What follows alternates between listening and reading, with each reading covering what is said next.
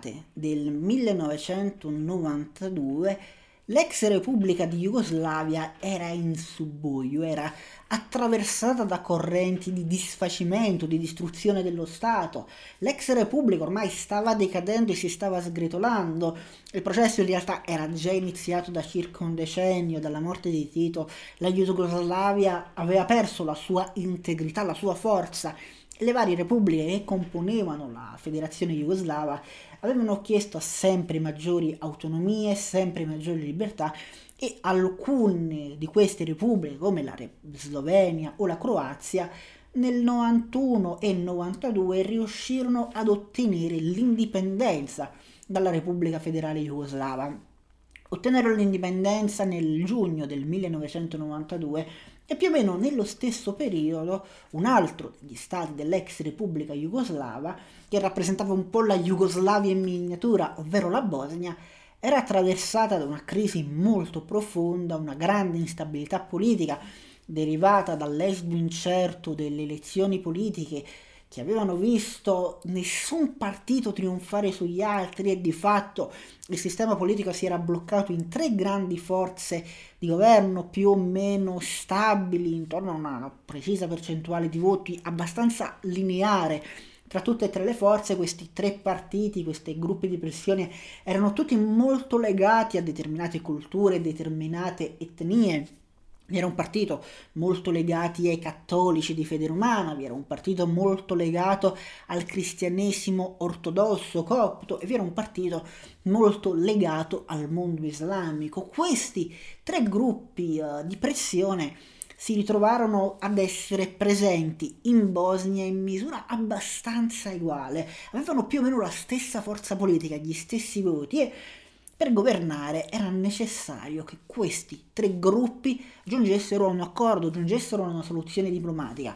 Avrebbero potuto farlo, ma scelsero di non farlo, probabilmente perché secoli di intolleranza, di conflitti, di scontri avevano incrinato ormai in maniera irrimediabile i rapporti in quella regione del mondo tra queste tre culture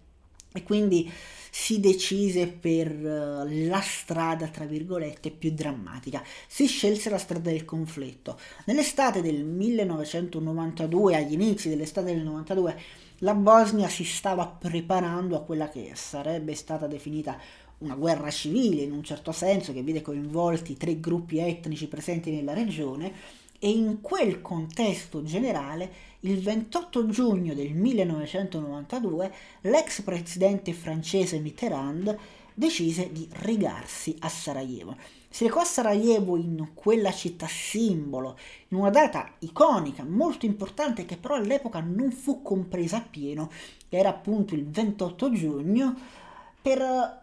lanciare un monito, un appello alla diplomazia e alla democrazia, un appello alla pace, alla soluzione di questa crisi, tra virgolette, politica, istituzionale, culturale anche,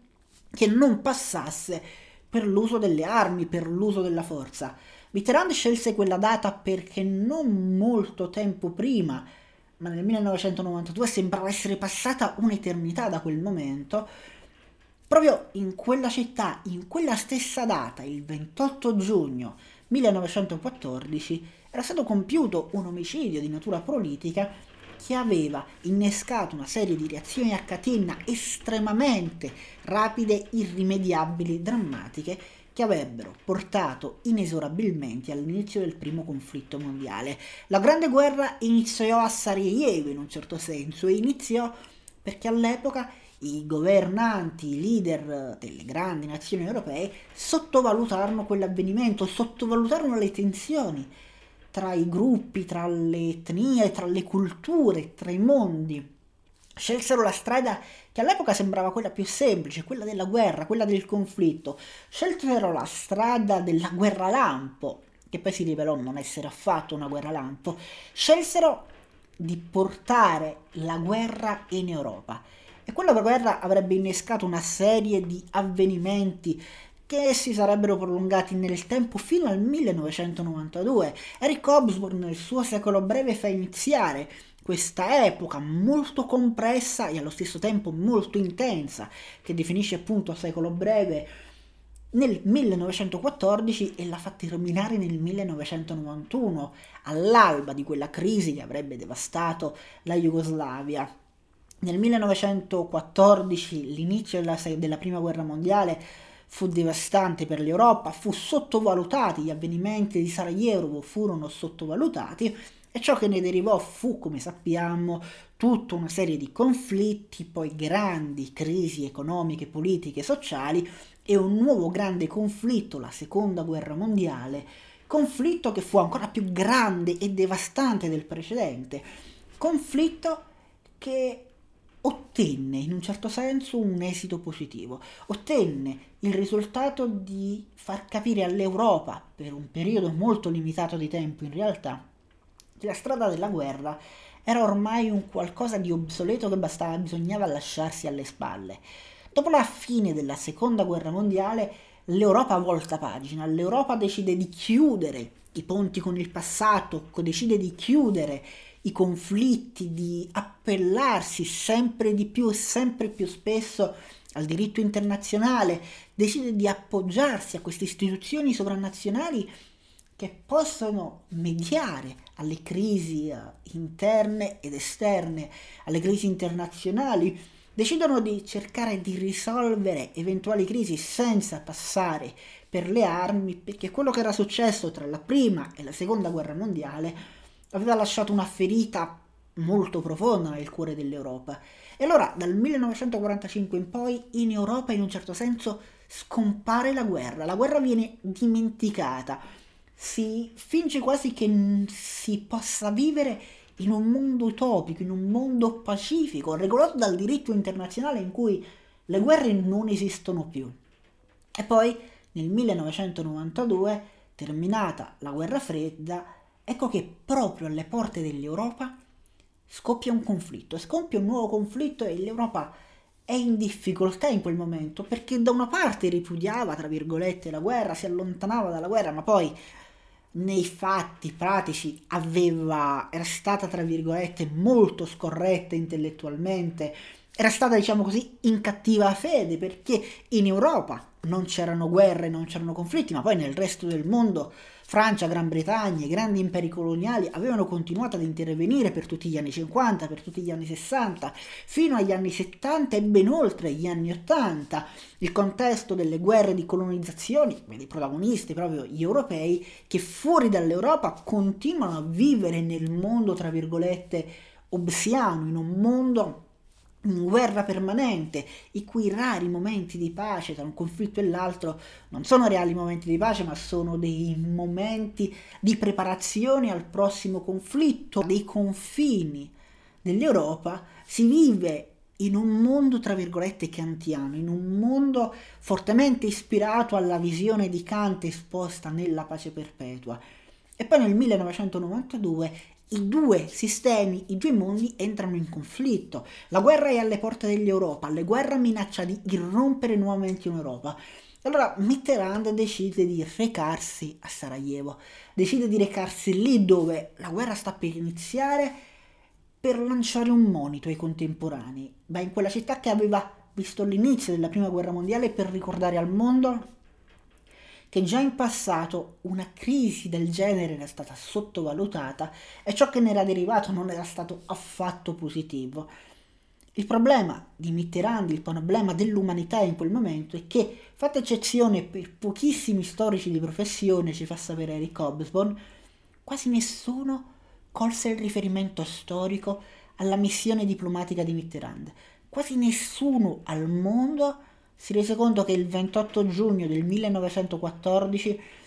era iniziata la prima guerra mondiale e il 28 giugno del 1992 Mitterrand si era recato a Sarajevo non a caso, non per i fatti propri, ma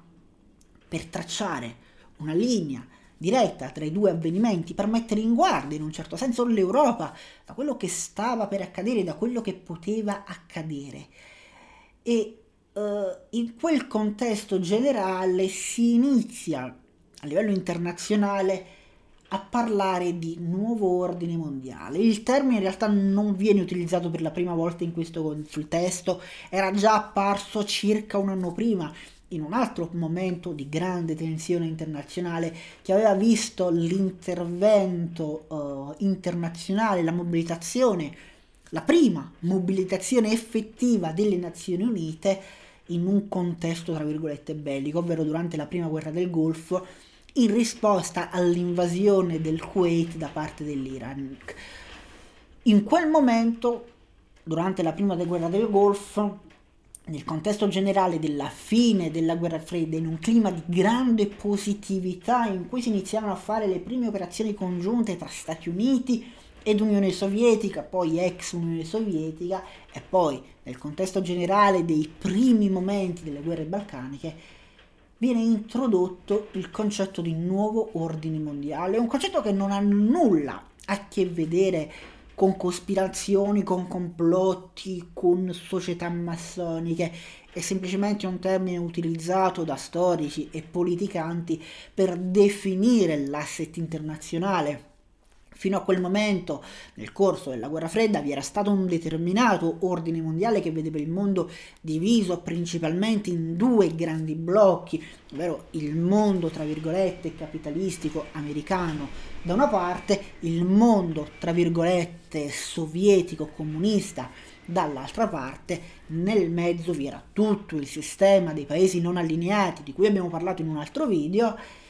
e quello era un ordine mondiale a tutti gli effetti, era un sistema di messa in ordine del mondo che permetteva di collocare le nazioni in un determinato posto, di definire gli equilibri internazionali Finita la guerra fredda, questo sistema, questo ordine, questo sistema di ordinamento del mondo viene a mancare, non c'è più il blocco sovietico, non c'è più il mondo sovietico e quindi si va incontro alla necessità di dover trovare un nuovo sistema di riferimento. Questo nuovo sistema di riferimento del mondo, questa nuova ordinazione generale degli equilibri internazionali viene definita nuovo ordine mondiale. Poi la strada intrapresa da questo termine avrebbe dato alito alle più stravaganti teorie, poi magari di questo parliamo in un altro video. E uh, ho dimenticato di cosa stavo parlando. Ah sì, e uh, in questo contesto generale, in questo clima comunque di uh, riorganizzazione delle strutture internazionali, degli equilibri internazionali, tra il 1991 e il 1992, alcuni non storici di professione, per lo più filosofi prestati alla storia, iniziano a parlare di fine della storia. Si utilizza questo termine, si utilizzano queste parole, fine della storia, fine della guerra, perché si stava andando verso un mondo che non teneva più conto delle meccaniche tradizionali. Ed è una teoria, tra virgolette, abbastanza stravagante e molto contestata perché di fatto poi la storia ci avrebbe dimostrato che la storia era tutt'altro che finita in quegli anni, si stava andando in un mondo diverso, certo, in un mondo nuovo, in un sistema nuovo, in cui le dinamiche, gli equilibri, i rapporti di forza erano cambiati, certo, rispetto al passato, ma da qui a parlare di fine della storia era un po' un azzardo e sul senno di poi sappiamo che siamo andati in tutt'altra direzione, i conflitti non hanno smesso di esistere, le tensioni internazionali non hanno smesso di esistere, le crisi internazionali non hanno smesso di esistere, la storia non si è fermata in quel punto, in quel momento, la storia ha continuato ad esistere. Ed Eric Hobsbawm nel primo capitolo del secolo breve critica proprio questa definizione di fine della storia osservando che finché ci saranno esseri umani in vita, finché esisteranno gli esseri umani, continuerà ad esistere la storia. Uh, in quel momento, nel 1991-1992, ciò che succede è un punto d'arrivo di un sistema mondo, di un meccanismo internazionale, si giunge alla conclusione di una fase storica importante. Hobsbawm proprio ci parla di fine del mondo precedente e di un capitolo 2, di un nuovo capitolo proprio della storia del mondo le vecchie dinamiche, tra virgolette, nazionali, nazionalistiche, stanno andando ormai verso la fine, verso la loro naturale estinzione, o almeno così sembra all'epoca. E ciò che si presenta al mondo è un nuovo sistema, è un nuovo meccanismo, un nuovo, una nuova gerarchia di valori, un nuovo, uh, una nuova serie di equilibri, di dinamiche che, che danno vita ad una storia nuova, ad una nuova epoca per la società umana. Il mondo che va dagli anni del 1991-92 almeno fino al giorno d'oggi e non sappiamo ancora per quanto tempo, rientrano in quella che generalmente sono indicate come fasi di transizione della storia. Le fasi di transizione, la più iconica e grande di tutta probabilmente, è il Medioevo che si colloca tra due grandi epoche con le cui strutture eh, politiche, economiche e sociali sono ben definite. Prima del Medioevo vi era il mondo universale romano, dopo il Medioevo vi è il mondo universale degli stati-nazioni, nel mezzo vi è questa fase di rielaborazione del mondo, di trasformazione del mondo e in realtà poi andando più nel dettaglio, più nello specifico, possiamo osservare come in realtà anche tra il Medioevo e il mondo antico o tra il Medioevo e l'età moderna. Vi sono altre fasi di transizione, così come vi sono fasi di transizione tra il mondo moderno e il mondo contemporaneo e nello stesso mondo contemporaneo vi sono diverse fasi di transizione tra le varie fasi, tra l'età degli imperi, tra il secolo breve, tra virgolette, questa epoca, inventata, iconica, definita da Eric Hobsbawm che inizia nel 1914 con la prima guerra mondiale e termina con la fine della guerra fredda e poi tra la guerra fredda e il mondo successivo, insomma, il mondo, la storia è piena di fasi di transizione che separano le epoche e parlare di fine della storia significa un po' negare l'esistenza della natura stessa della storia dell'evoluzione, della storia di questo sistema umano in eterna cambiamento, in eterna trasformazione che esiste ed esisterà sempre, da quando esisteva l'uomo, da quando esiste l'uomo, fino a quando esisterà l'uomo. Forse una persona al mondo potrà parlare in futuro di fine della storia. Questa persona sarà l'ultimo uomo sulla faccia della terra, l'ultimo uomo, l'ultima donna. Quando saremo ormai sull'orlo dell'estinzione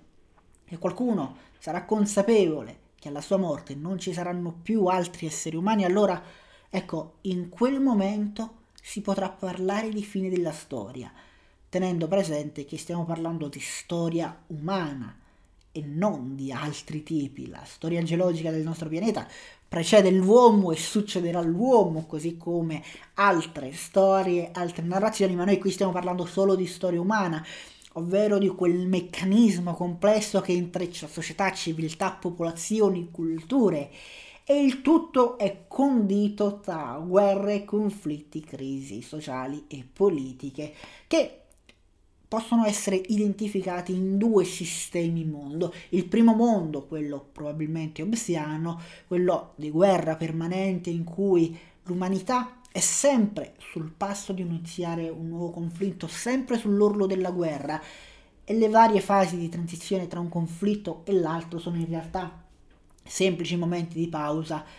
in cui ci si riprende dal conflitto precedente appena concluso o ci si prepara al nuovo conflitto. Il mondo a cui l'umanità sta puntando è un mondo, come dicevamo prima, di visione kantiana, di pace perpetua, ma che lo stesso canto osserva quel mondo, quel sistema di governo internazionale rischia di ricadere, di riprecipitare a sua volta nel sistema precedente, nel sistema obsiano e quindi l'umanità in un certo senso è condannata a vivere nella, in questa dimensione in cui prima o poi scoppierà un nuovo conflitto da qualche parte per qualche ragione probabilmente banale. Come osservava Rousseau ai tempi della rivoluzione francese, i conflitti sociali, i conflitti tra gli uomini sono prevalentemente di natura economica sempre in ogni circostanza e la prima guerra si è combattuta nel momento in cui il primo uomo ha tracciato una linea del terreno e ha detto ciò che è da questa parte della linea è mio, ciò che è dall'altra parte della linea sarà mio. Spero che questo video analitico, riflessivo, non so neanche come lo chiamerò, vi sia piaciuto, vi sia interessato. Vi invito nel caso a lasciare un mi piace, commentare, fare delle domande, osservazioni. Vi invito il venerdì sera alle 21 sul mio canale Twitch, lo trovate linkato in descrizione, stiamo leggendo Il secolo breve e probabilmente leggeremo anche altre cose, ho deciso di fare questa esperienza. Vi invito a seguirmi su tutti i social network che trovate linkati in descrizione e soprattutto su Instagram, che è quello che sto usando maggiormente. E nulla, io vi do appuntamento al prossimo video.